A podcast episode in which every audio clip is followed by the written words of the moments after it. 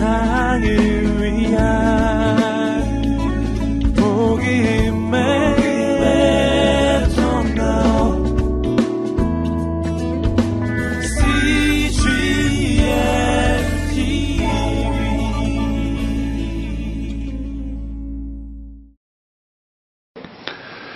우리 인생을 세 종류로 어, 구분한다면 첫째는 생존을 위한 인생이 있을 수 있습니다. 살기 위해서 사는 인생입니다. 영어로 표현하면 survival life.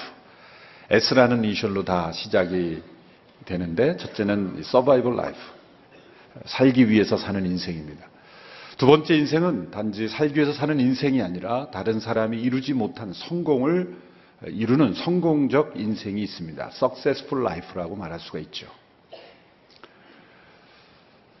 그러나 아무리 많은 성공을 하고 다른 사람이 부러워하는 업적을 남겼다 할지라도 개인이 인생의 의미를 발견하지 못하고 또 다른 사람들에게 의미를 부여하지 못하는 인생이라면 진정한 성공이라고 말할 수가 없겠죠. 세 번째 인생이라고 할 때는 그것은 의미 있는 인생이다. significant life다. 의미 있는 인생이라고 말할 수가 있겠습니다. 우리의 인생은 이 세 가지 인생 중 어떤 인생을 살고 있는가? 단지 살기 위해서 사는 인생인가? 아니면 다른 사람이 이루지 못한 성공을 향하여 나아가는 인생인가? 아니면 의미 있는 인생인가? 많은 사람이 주목하지 않아도 의미 있는 인생이 있을 수 있고, 많은 사람에게 알려진 인생이라 할지라도 전혀 의미 없는 인생이 있을 수가 있습니다. 우리 인생 가운데 가장 두려워해야 할 것은 바로 우리의 인생을 다 마친 이후에 참 의미 없었다라는 평가를 받는 것이 얼마나 무서운 일일까요? 얼마나 많은 일을 했느냐가 중요한 것이 아니라 얼마나 의미 있는 일을 했는가가 중요하고 얼마나 많은 것을 성취하고 성공했느냐보다 더 중요한 것은 어떤 영향을 이 세상 속에 남겼는가가 더 중요한 것입니다. 사람들이 의미 없는 인생을 살게 되는 이유가 있습니다. 순간순간 다가오는 상황과 환경에 쫓기는 환경에 의해서 상황에 의해서 움직이는 인생을 살고 있기 때문입니다. 상황에 이끌리는 인생을 저는 온도계로 표현하고 싶습니다. 온도와 관련된 두 가지 다른 기능이 있죠. 온도계는 그 상태, 그 주변의 온도가 어떤 상태인지를 그냥 보여주는, 나타내는 것입니다. 상황에 이끌리는 인생은 그 상황을 그냥 반영해주는 그런 인생을 보여주는 것이죠. 상황에 이끌리고 상황에 쫓기기 때문입니다. 그런 온도계가 있지만 온도 조절기가 있죠. 온도 조절기는 온도를 바꿔주는 그러한 기계의 역할을 합니다. 상황을 변화시키고 환경을 변화시키는 인생. 그러한 인생은 바로 사명에 이끌리는 인생입니다. 하나님께서 나에게 주어진 사명, 나를 통해서 이루시고자 하는 사명, 그 사명에 집중하는 인생을 살 때 우리는 단지 상황을 표현해주는 온도계가 아니라 온도 조절기와 같이 상황과 환경을 변화시킬 수 있는 것입니다. 예전에 예수님이라면 어떻게 하실까라는 그러한 그 책이 유행하면서 What would Jesus do? 이렇게 예수님이라면 어떻게 하실까 그런 표현과 관심이 많이 이루어졌지만 우리에게 더 필요한 것은 예수님이 나를 통해서 행하신 일이 무엇일까? 나를 통해서 하기 원하시는 일이 무엇일까? 단지 예수님이라면 어떻게 했을까가 아니라 예수님이 나를 통해서 하고 싶으신 일, 하기를 원하시는 일이 무엇일까라는 것. 그 사명에 우리의 삶이 집중하지 않을 때 우리의 삶은 의미 없는 인생이 되고 마는 것입니다. 근데 열번 찍어 안 넘어가는 나무가 없다 그러죠? 있습니다. 열 번 찍어도 안 넘어가, 백번 찍어도 안 넘어간 나무 많습니다. 왜 그럴까요? 계속 다른 곳을 찍기 때문에. 같은 곳을 찍지 않고 다른 곳을 찍으면 백 번을 찍어도 안 넘어갑니다. 사명에 집중하는 인생. 여러분 예수님의 삶을 보세요. 예수님의 삶의 반경은 너무나 좁았어요. 예수님이 다니신 곳을 지도로 표시해서 보면은 불과 50km 반경 내에서 평생을 사셨어요. 예수님 비행기도 한번 못 타보셨고, 예수님은 다른 대륙에도 건너가 보지 못하셨습니다. 고작해야 요단강 건너 모압 암몬 그런 시돈 지방 그 반경 내에서 예수님은 예루살렘과 갈릴리 고 지역 어떻게 보면 우리나라의 한 도 두 개, 두세 개 정도 도 정도 이내에서 평생을 사셨어요. 얼마나 좁은 인생입니까? 예수님은 33세 인생의 공생에는 3년 동안 소수의 제자들과 함께 삶을 나누셨어요. 얼마나 좁고, 얼마나 제한되고, 얼마나 짧은 인생을 사셨습니까?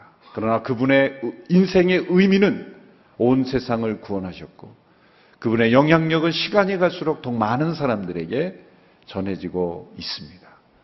예수님은 하나님께서 예수님을 통해서 행하시는 그 사명에 집중하는 인생을 사셨기에 십자가 위에서 행하신 일곱 마디 말씀 중에 다 이루었다라는 말씀을 하실 수가 있었던 것입니다.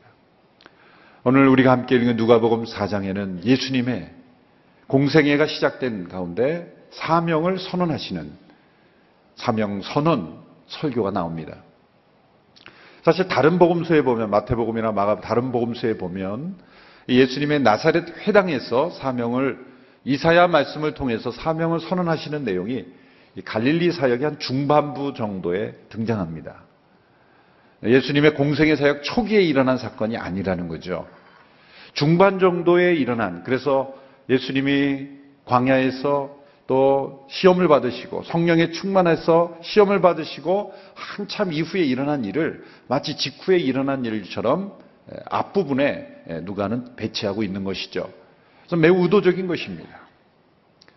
그것은 예수님의 이 공생에 이루어지는 모든 일들이 바로 예수님의 사명 선언에 따라서 예수님의 행하신 일들이 이루어졌다는 것을 보여주기 위한 것이죠. 또 한 가지는 지난주에 우리가 3철 본 예수님께서 성령에 이끌리셔서 마귀에게 시험을 받으신 사건과 대조하고 있는 것입니다. 예수님은 성령에 이끌리셔서 마귀에게 시험을 받으셨지만 그러나 예수님은 또한 성령에 이끌리셔서 말씀을 가르치심으로 그분의 사역이 시작되었다는 것을 가르쳐 주고 있습니다. 성령에 이끌려 시험을 받은 것은 방어라고 말할 수가 있지만 성령에 이끌려 말씀을 가르치신 것은 적극적인 공격이다라고 말할 수가 있는 것입니다. 성령의 능력으로 충만하신 예수님에게서 나온 가장 중요한 사역은 가르치시는 사역이었다라는 거예요. 예수님의 3대 사역이 가르치고 전파하고 고치셨다. 티칭, 프리칭, 힐링. 이 세 가지 중요한 사역이 이루어졌는데 모두가 중요합니다. 어느 한 가지만을 중요하다고 말할 수가 없어요. 가르치시기만 하고 그 상, 당시에 있던 사람들의 필요를 채워주지 않고 질병과 귀신을 내어주지 않았다면 예수님 메시아로서 나타날 수가 없는 겁니다. 그러나 만일 예수님께서 가르치시고 또 전파하시는 일이 없이 고쳐주시기만 하고 십자가에서 못 박혀 죽으셨다면 사람들의 세계관은 바뀌지 않았을 겁니다. 사람들은 진리가 무엇인지 깨닫지 못했을 겁니다. 예수님이 왜이 땅에 오셨는지 그들은 알지 못했고 또 하나님 나라의 놀라운 비밀을 그들은 깨닫지 못했을 것입니다. 성령의 능력으로 충만하신 예수님의 그 성령 충만한 능력이 말씀을 가르치시는 능력으로 나타났다. 매우 중요합니다. 그리고 그것은 사단을 공격하는 적극적인 예수님의 사명, 마귀의 일을 멸하시는 가장 중요한 사역. 그래서 오늘 이 시대에 사단은 잘못된 가르침, 잘못된 사상으로 사람들의 생각과 세계관을 사로잡고 있어요. 하나님의 진리, 하나님의 말씀이 가르쳐지시는, 가르쳐지는 사역을 통해서 마귀의 일이 멸하여지는 그런 놀라운 역사가 성령의 역사를 통해 오늘 이 시대에도 이루어져야 하는 것입니다. 하나님 말씀을 배우고 가르치고 성령의 능력을 통해서 예수님께서 말씀을 증거하신 것처럼 우리 모든 성도들이 하나님의 말씀을 전하고 가르치고 배우는 일에 힘써야 될 줄로 믿습니다. 이것이 사탄과의 적극적인 전쟁입니다. 오늘 이 시대의 전쟁은 진리 전쟁입니다. 세계관 전쟁입니다. 사람들의 마음속에 가득 차 있는 잘못된 세계관, 잘못된 진리관, 잘못된 사상, 잘못된 생각들, 이 세상의 편견과 고집과 조상적부터 내려오는 잘못된 그러한 관습이 다 어디에 묶여 있냐면 이 생각 속에 묶여 있는 거예요. 또 몸은 교회에 왔다 갔다 왔다 하지만 생각이 바뀌지 않고 세계관이 바뀌지 않으면 하나님 나라의 실제를 경험할 수가 없는 거예요. 여러분 성령의 능력으로 우리가 병 낫기를 강구해야 됩니다. 성령의 능력으로 기적이 나타나기를 기도해야 됩니다. 그러나 가장 먼저, 가장 근본적으로 일어날 가장 중요한 기적은 생각이 바뀌는 거예요. 세계관이 바뀌는 것입니다. 진리를 깨닫는 기적. 예수님이 나사렛 회당에서 이사야 말씀을 펴서 읽으시는 가운데 가장 먼저 누가가 강조하고 싶었던 것은 그 잘못된 그들이 가지고 있었던 잘못된 메시아관, 메시아는 이런 메시아일 것이다. 라는 그러한 고정관념을 깨뜨리시는 거예요. 진정한 메시아가 누구인지, 진정한 하나님 나라가 무엇인지를 깨닫게 하시는 전쟁. 그 전쟁을 말씀을 통해 시작하신 거예요. 여러분, 우리 안에 2014년대는 은혜와 진리가 충만한 그런 한 해가 되어야 합니다. 그러기 위해서는 성령의 능력으로 말씀이 깨달아지고 나의 생각이 변화되고 그리고 세계관이 근본적으로 변화되는 그런 기적이 우리 가운데 나타낼 줄로 믿습니다. 예수님이 성령의 능력으로 이 말씀을 가르치기 시작할 때 사람들이 놀랬습니다. 칭송하기 시작했습니다. 심지어 영광을 돌렸다 그렇게 표현되어 있습니다. 근데 시간이 흘러갈수록 예수님에 대한 이 반응이 바뀌기 시작합니다. 처음에는 감탄을 합니다. 그런데 점점 그 감탄이 당황으로 변합니다. 그 당황이 예수님에 대한 조롱으로 질시로 바뀝니다. 그리고 나중에는 예수님에 대한 대적으로 바뀝니다. 왜 그랬을까요? 예수님 그 당시에 잘못된 편견을 깨뜨려 주셨기 때문이에요. 그들이 믿고 있는 바대로 말씀하지 않고 그들의 믿는 바를 깨뜨려 주셨기 때문에 그들이 생각하고 있던 메시아는 로마의 지배로부터 벗어나기 줄 정치적 메시아를 꿈꾸고 있었기 때문이죠. 다른 이방 민족들은 다 멸절시키고 유대 민족만을 번영하게 해주고 잘 살게 해주는 메시아를 꿈꿨기 때문입니다. 예수님에게서 그 징조가 보인 것 같았지만 예수님의 입에서 나오는 말씀들은 어떤 말씀이었습니까? 유대인만을 세워주는 메시아가 아니라 모든 사람들을 구원하는 메시아요. 오늘 본문 4장 23절 이하에서 예수님이 하신 말씀을 보면은 엘리야에게 엘리야를 하나님이 보내실 때 유대의 과부에게로 보내지 않고 사렙다의 과부에게 보냈다. 이방 과부에게 보냈다. 엘리사를 통해서 변화된 축복을 받은 사람은 나만 장군이었다. 예수님의 이 말씀에 엘리야와 엘리사를 통해서 변화되고 구원받은 사람이 바로 이방인이었다는 거예요. 마태복음에서는 이방인 두 사람만 그 믿음을 칭찬합니다. 마치 예수님이 이 유대인들은 사랑하지 않고 이방인들만 사랑하는 것처럼 보이는 말씀도 하셨다는 거예요. 유대인들은 화가 난 거죠. 모든 사람을 위한 메시아라니 받아들일 수 없다. 그들은 분노했고 이 사장 마지막에 보면 예수님을 낭떠러지에 떨어뜨려서 죽이려고까지 했어요. 왜냐하면 예수님이 진리를 말씀하셨기 때문에. 오늘 이 시대에도 진리가 전해지면 참된 세계관이 선포되면 사람들은 두 개의 반응으로 나누어집니다. 받아들이든지 아니면 대적하고 죽이려고 하든지. 예수님께서 나사렛 회당에서 오늘 본문에서 이사야 말씀을 읽으시는 그 사명의 선언을 통해서 예수님은 진리를 선포하셨고 메시아가 누구인지를 가르쳐 주셨고 그리고 예수님의 사명을 선언하신 것입니다. 오늘 본문의 17절, 16절의 아, 말씀을 보십시오. 16절의 말씀 같이 읽습니다. 시작. 예수께서 자신이 자라나신 나사렛에 오셨습니다. 안식일이 되자 예수께서 늘 하시던 대로 회당에 가셔서 성경을 읽으려고 일어나셨습니다. 여기 보면 늘 하시던 대로 또 자라나신 나사렛 이라는 단어에 주목할 필요가 있습니다. 예수님이 자라나신 나사렛에서 늘 하시던 대로 예수님이 사명을 선언하신 곳은 바로 자라나신 나사렛 회당에서 늘 하시던 대로 하시던 중에 이루어진 것입니다. 이것을 보여주는 것은 예수님 말씀을 가르치시는 사역, 이 세상을 구원하시는 사역을 시작할 때 그 당시에 유대교 전통에 있었던 질서 속에서 했다는 것을 말씀해 주고 있는 것이죠. 그 당시에 그 당시에 사람들은 이 성전을 중심으로 한 신앙이 있었는데요. 성전에서 제사하고 그런데 그게 바벨론 포로 때 다 무너졌지 않습니까? 그때 생겨난 것이 회당입니다.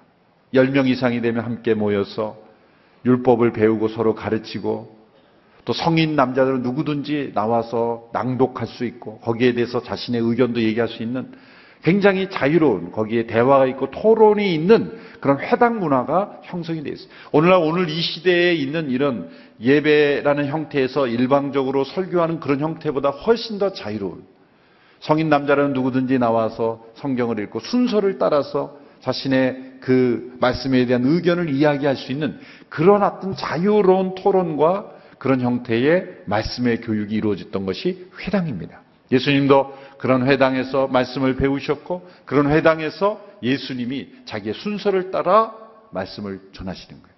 그래서 늘 하시던 대로 바로 그 회당에서 예수님이 자라나신 그 회당에서 예수님께서 공생애를 시작된 이후에 자신의 순서가 나왔어. 자신의 순서대로 그 말씀을 읽은 말씀이었다는 거예요. 예수님은 기존 질서를 무너뜨리려고 오신 것입니다.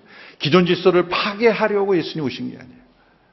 그 당시에 있던 질서 속에서부터 하나님 나라가 시작이 됐고 변화가 일어났다는 것을 우리는 주목해 볼 필요가 있습니다. 여러분은 누군가 여러분이 쓰신 책을 갖고 공부하는 세미나에서 여러분이 학생으로 참여해 보신 적이 있습니까? 갈 필요가 없죠. 그건 내가 쓴 책인데 내가 왜 거기 가서 앉아 배우나 그렇게 얘기할 수가 있겠죠. 예수님이 나사렛 회당에서 읽으신 이사야 말씀을 보면 마치 저자가 학생이 돼서 배우는 것과 같은 그런 겸손을 보여주시는 거예요. 예수님께서 이 이사야 말씀을 오늘 읽으신 내용을 17절, 19절의 말씀을 함께 보겠습니다.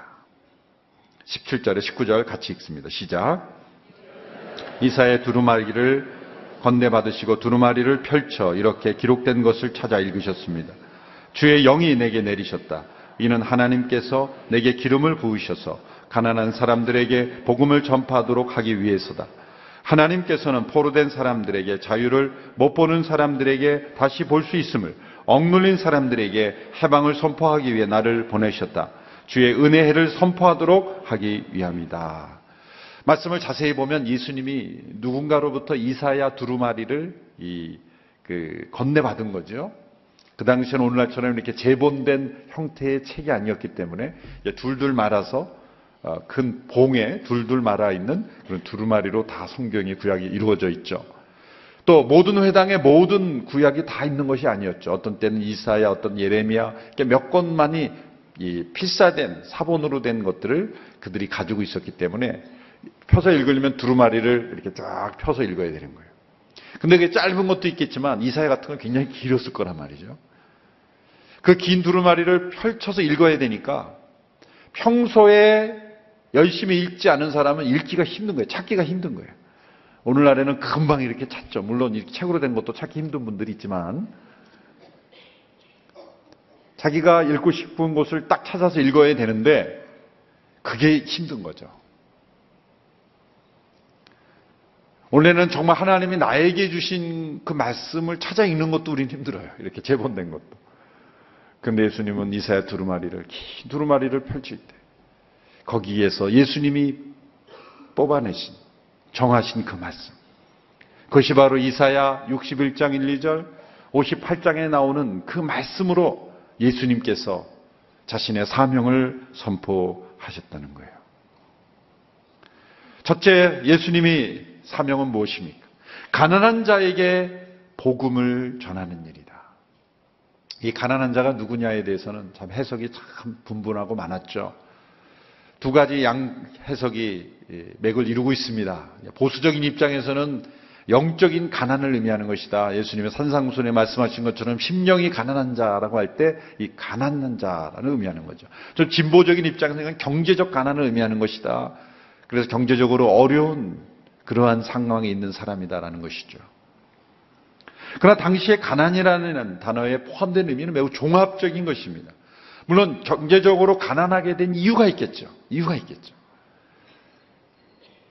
그것은 그 당시에는 어떤 성별의 차이, 성별의 그 어떤 차별도 굉장히 심했고, 출신의 차별도 굉장히 심했고, 또 심지어는 뭐 문둥병자는 종교적으로 부정하다 그래서 완전히 버림받은 인생이었죠. 종교적인 청결이냐 아니냐에 따라서 많이 좌우됐죠. 민족에 따라 또 좌우됐죠.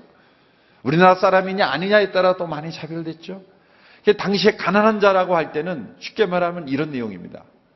하나님의 은혜 밖에 버려진 아웃사이더들, 버려진 인생들, 사람들의 어떤 사회적인, 종교적인 이 편견에 의해서 버려진 인생이라고 여겨지는 사람들. 쉽게 말하면 아웃사이더라는 거예요, 아웃사이더. 그런 사람들에게 복음을 전하시는 것이다. 그들에게 복음은 무엇입니까? 하나님께는 버려진 인생이 한 사람도 없다는 것. 하나님께는 아웃사이더가 없다는 거예요. 사람들은 인사이더, 아웃사이더 자꾸 구분합니다. 하나님의 은총을 받을 만한 가치가 있는 사람과 하나님의 은혜를 받을 만한 가치가 없는 사람이라고 구분합니다. 그 하나님의 은혜가 은혜되는 것은 받을 만한 가치가 없다고 사람들이 여기는 그 사람들에게 하나님의 함께 하신다는 하나님께는 버려진 인생이 아무도 없다는 것. 하나님께는 아웃사이더가 없다는 것. 이것이 기쁜 소식입니다. 오늘 여러분들에게 예수님이 전해지고자 하는 기쁜 소식은 무엇입니까?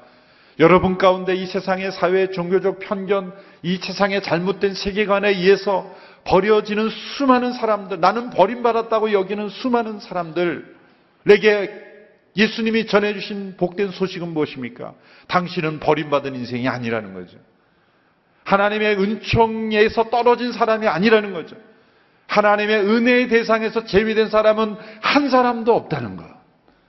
이것이야말로 복된 소식이 아니겠습니까? 예수님은 가난한 자에게 복음을 전하셨어요. 그러므로 가난하다라고 말하는 구분은 사람들이 내린 구분이지 하나님이 내리신 구분은 아니죠. 두 번째 예수님의 사명은 포로된 사람들에게 자유를 주시는 것이었습니다. 이 자유를 주신다라는 단어와 18절 후반부에서 억눌린 사람들에게 해방을 선포하신다 할 때 그 해방이라는 단어가 같은 단어입니다. 근데 18절 후반부에 억눌린 사람들에게 단어는 이사 61장에 58장에서 왔어요. 이 61장과 58장이 좀 혼합되어 있는 것입니다. 자유, 포로된 자에게 자유. 억눌린 자에게 자유. 예수님은 우리를 자유케 하시러 오신 분이라는 거예요. 이 자유라는 단어가 이 똑같은 단어가 누가복음 같은 누가복음에서 많이 사용됐어요. 여러 번 사용됐어요. 예수님이 이 땅에 오셔서 우리에게 주시는 가장 중요한 사명 중에 우리를 자유케 하시는 거예요. 그런데 그 자유가 세 가지 영역에서의 자유가 이루어집니다. 누가 보면 첫 번째는 죄로 죄를 용서해 주심으로 우리에게 주어지는 자유. 내 죄가 용서받았을 때 누리는 자유예요. 누가 보면 1장 77절에서 이렇게 표현되어 있습니다. 주의 백성이 그들의 죄를 용서해 줘 구원의 지식을 전할 것이다. 죄를 용서해 주심으로써 죄로부터 벗어나는 자유. 두 번째는 사단에게 매여 있는 상태로부터 노임을 받는 자유입니다. 누가복음 13장 16절의 말씀을 한번 보실까요? 같이 읽습니다. 시작. 그렇다면 아브라함의 딸인 이 여인이 18년 동안이나 사단에게 매여 있었으니 안식일에 이 매임에서 풀어주는 것이 당연하지 않느냐. 사단에게 매여 있는 상태로부터 자유케 되는 그런 자유. 또한 세 번째로 빛으로부터 벗어나는 자유. 빛으로부터 벗어나는 자유. 노아본 11장 4절에서 우리가 우리에게 빚진 모든 사람을 용서한 것 같이 우리의 죄도 용서해 주소서 그리고 우리를 시험에 들지 않게 하소서라고 말했습니다. 실제로 사회 경제적인 빚이죠. 이 세 가지 자유를 볼 때 우리가 연상되는 것은 구약에 나오는 희년이라는 법입니다. 희년. 영어로 주빌리라고 하는 것은 영어가 원, 원래 히브리어에서 양각 나팔, 양각 나팔이라는 어, 단어에서 주빌리라는 단어가 어, 나온 것입니다. 양각 나팔을 붐으로써 50년째 되는 해에 신년을 선포합니다. 오늘 예수님의 말씀 속에는 은혜의 해다, 은혜의 해다 그렇게 비유했습니다. 이때 이루어지는 것이 세 가지입니다. 무엇이 이루어지는지 레위기 25장 10절의 말씀을 우리 함께 읽음으로 살펴보도록 하겠습니다. 레위기 25장 10절의 말씀 함께 읽습니다. 시작. 너희는 50년이 되는 해를 거룩하게 하고 그 온 땅의 모든 사람들에게 자유를 선포하라. 그것이 너희를 위한 희년이다. 너희 각 사람은 각자의 소유지로 돌아가고 너희 각 사람은 각자의 동족에게로 돌아가라. 세 가지 자유가 선포됩니다. 첫째는 모든 노예들이 해방됩니다. 두 번째는 모든 빚이 다 청산됩니다. 그리고 세 번째는 각자의 기업을 다 다시 찾게 돼요. 원래 소유주로 토지가 반환됩니다. 이 세 가지가 이루어지는 거예요. 여러분이 세 가지가 이루어진다면 정말 거의 천국 아닐까요? 모든 종들은 다 자유케 되고 모든 빚은 다 탕감되고 그리고 토, 소, 토, 지의 원래 소유주로 다 돌아간다면 사람들을 얽매이었던 모든 것 아니겠을까요? 그 당시에 사람들을 억압하고 억눌리게 하고 그리고 포로되게 했던 세 가지 가 아닐까요?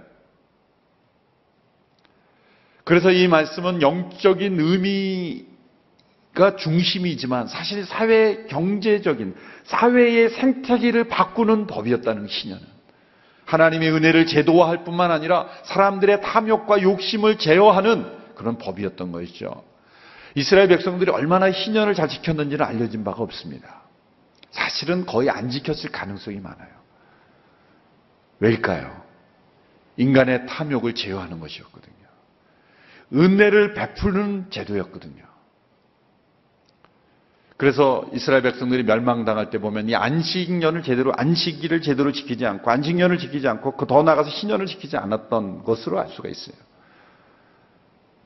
어떤 사람들이 이렇게 생각하기 쉬워요. 아, 그러면은 모든 빚이 다 탕감되고 노예가 해방되면 마음대로 빚을 갖다 쓰고 그다음 이제 희년이다 그러고 선포하면 되겠네.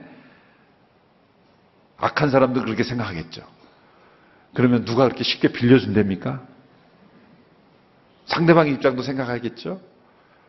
그러니까 이 제도가 무엇을 방지해? 과도한 빚을 방지하는 거예요. 만약에 빌려준다면 준다라고 생각하고 빌려줄 수 있는 정도.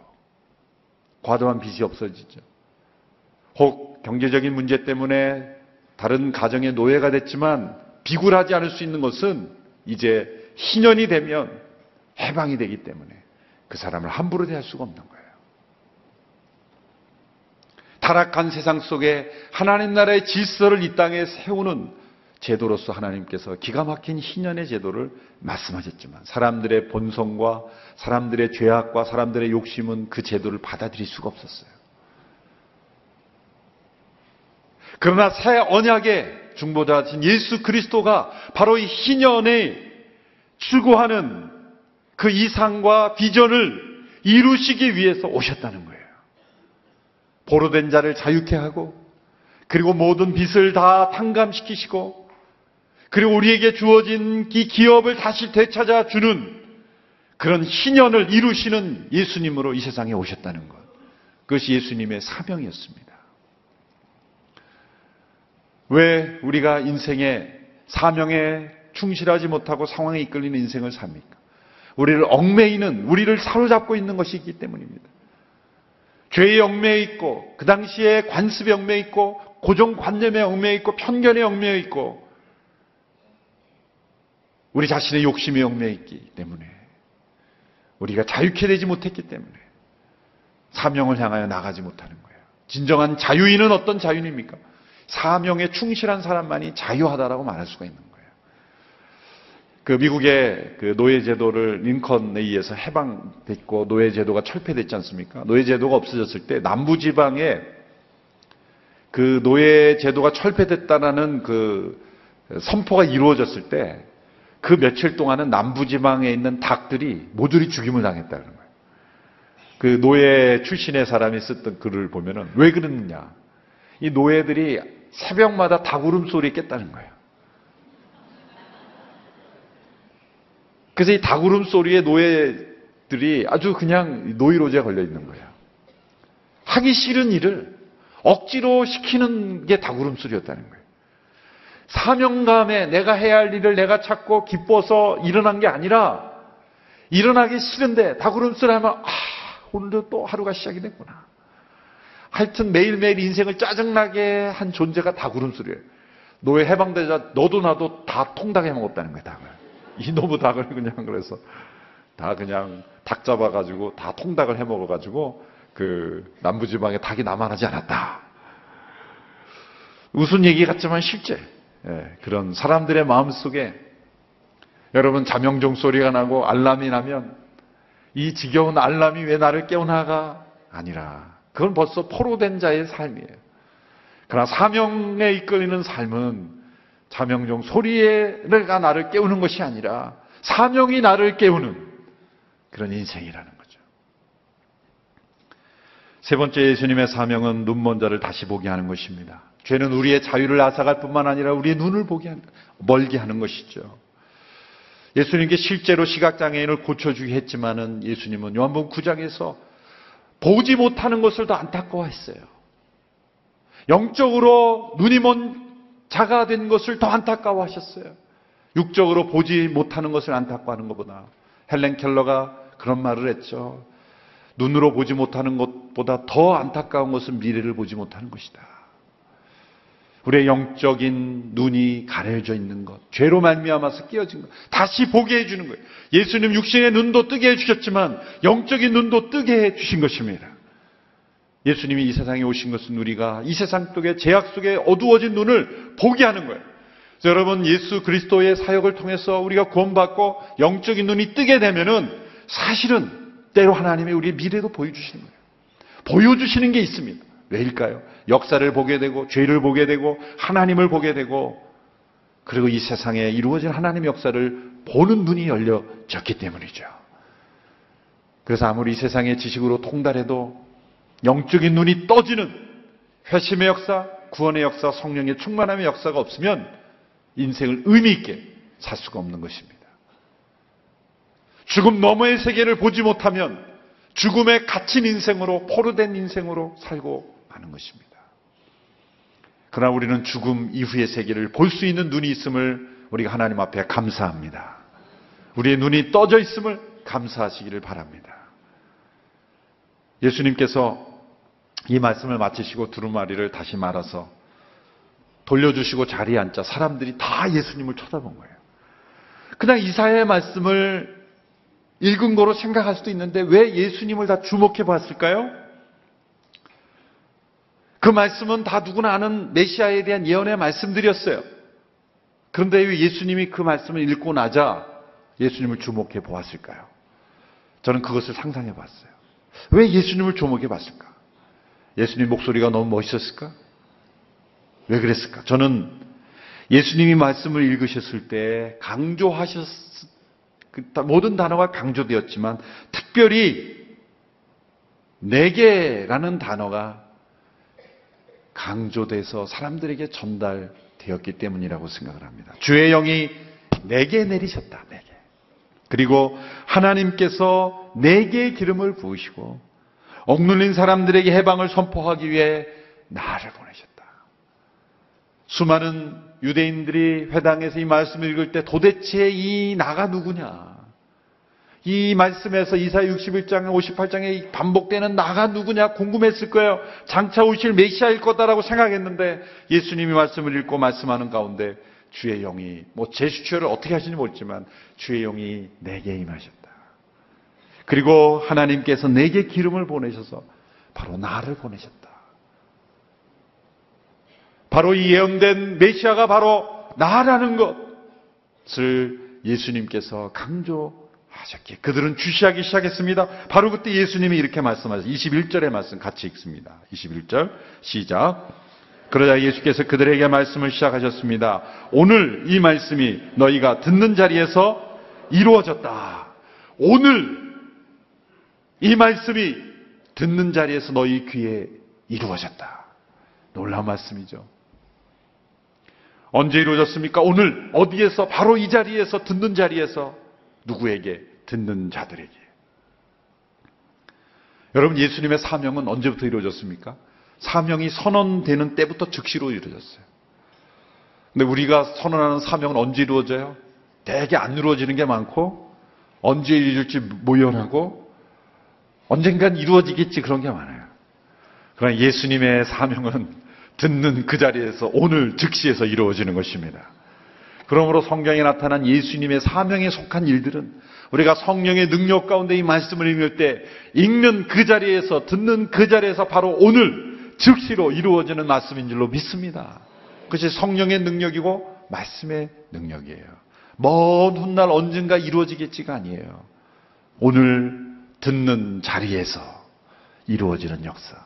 오늘 예배를 드리는 가운데 이 말씀을 듣는 가운데 포로된 영혼이 자유케 되는 역사가 일어날 줄 믿습니다. 가난한 자에게 복음이 전해질 줄로 믿습니다. 보지 못하는 자가 보게 되는 역사가 이루어질 줄로 믿습니다. 억눌린 자가 해방되는 역사. 이것은 먼 미래에 예비된 것이 아니라 예수 그리스도가 나의 주되심을 받아들이고 예수님이 사명을 이루시기에 어떻게 하셨습니까?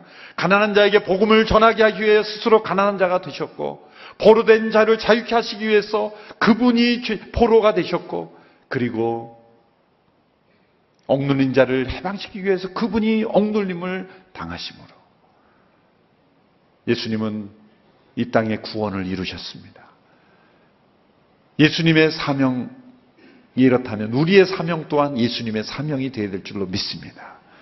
오늘이 교회 사명이 되어야 되는 줄로 믿습니다. 예수님께서 이루신 이 사명을 증거하는 일. 그것이 우리의 사명이 될 때, 우리를 통해서 예수님께서 가난한 자에게 복음을 전하시고, 보로된 자를 자유케 하고, 그리고 눈먼 자를 다시 보게 하고, 억눌린 자를 해방시키는 이 구원의 놀라운 사역이 저와 여러분 온누리교회를 통해서 온전히 이루어지는 역사, 이 사명에 집중하는 저와 여러분의 인생과 교회가 되기를 주님의 이름으로 축원합니다. 기도하겠습니다. 예수님의 사명의 선언을 통해 우리의 사명을 보았습니다. 예수님의 이 사명을 통해 우리를 구원하시고 다시 보게 하고 자유케 하고 해방시키시는 은혜를 감사합니다. 우리를 통하여 오늘 이 시대에 가난한 영혼, 억눌린 영혼, 포로된 영혼, 보지 못하는 영혼에게 해방과 자유와 다시 보게 함을 허락하여 주시옵소서. 우리의 인생이 무의미한 인생으로 방황하는 인생으로 상황이 이끌리는 인생이 아니라 예수님이 우리를 통해 행하실 사명에 집중하는 인생으로 쓰임받는 우리 모두가 되게 하여 주시옵소서 예수님의 이름으로 기도하옵나이다. 아멘. 온 세상을 위한